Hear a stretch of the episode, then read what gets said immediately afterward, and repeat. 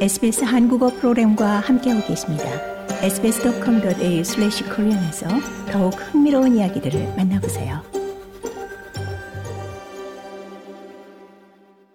연말 연휴 휴가철에 무더위가 겹치며 전국적으로 물놀이를 즐기는 인구가 많아진 가운데 인명 구조대는 술과 불법 약물의 섭취가 호주의 익사 사고에 큰 영향을 미치고 있다고 경고했습니다.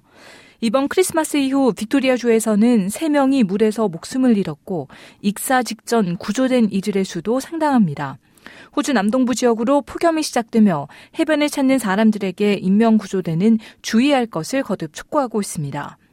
빅토리아 인명구조대의 케인 트레로 씨는 꼭 인명구조대가 순찰하고 있는 해변에 깃발 사이에서만 수영을 해야 한다고 강조합니다.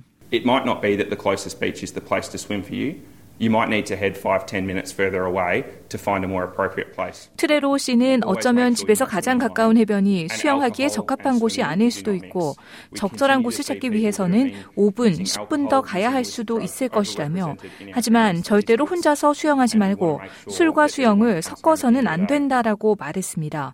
그러면서 익사 통계에서 술을 마시거나 불법 약물을 사용한 것이 계속 과도하게 나타나고 있다라며 모두가 하루를 마치고 확실히 집으로 돌아가게 하고자 한다라고 강조했습니다. Understand your own capability and that of your vessel.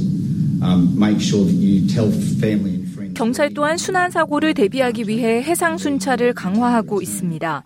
빅토리아주에서는 오늘 바워네주에서 배 한 척이 전복하며 4명이 구조됐습니다. 빅토리아 경찰의 웨인 뉴먼 경정은 물로 나갈 때는 기본적인 예방 조치를 취해야 한다고 강조했습니다. 유멍 경정은 스스로와 자신의 배에 대한 능력을 이해해야 한다라며 배로 떠날 때는 꼭 가족과 친구들에게 어디에서 출발해 어디까지 갔다가 돌아올 것인지를 얘기해야 한다라고 말했습니다. 좋아요, 공유, 댓글, SBS 한국어 프로그램의 페이스북을 팔로우해 주세요.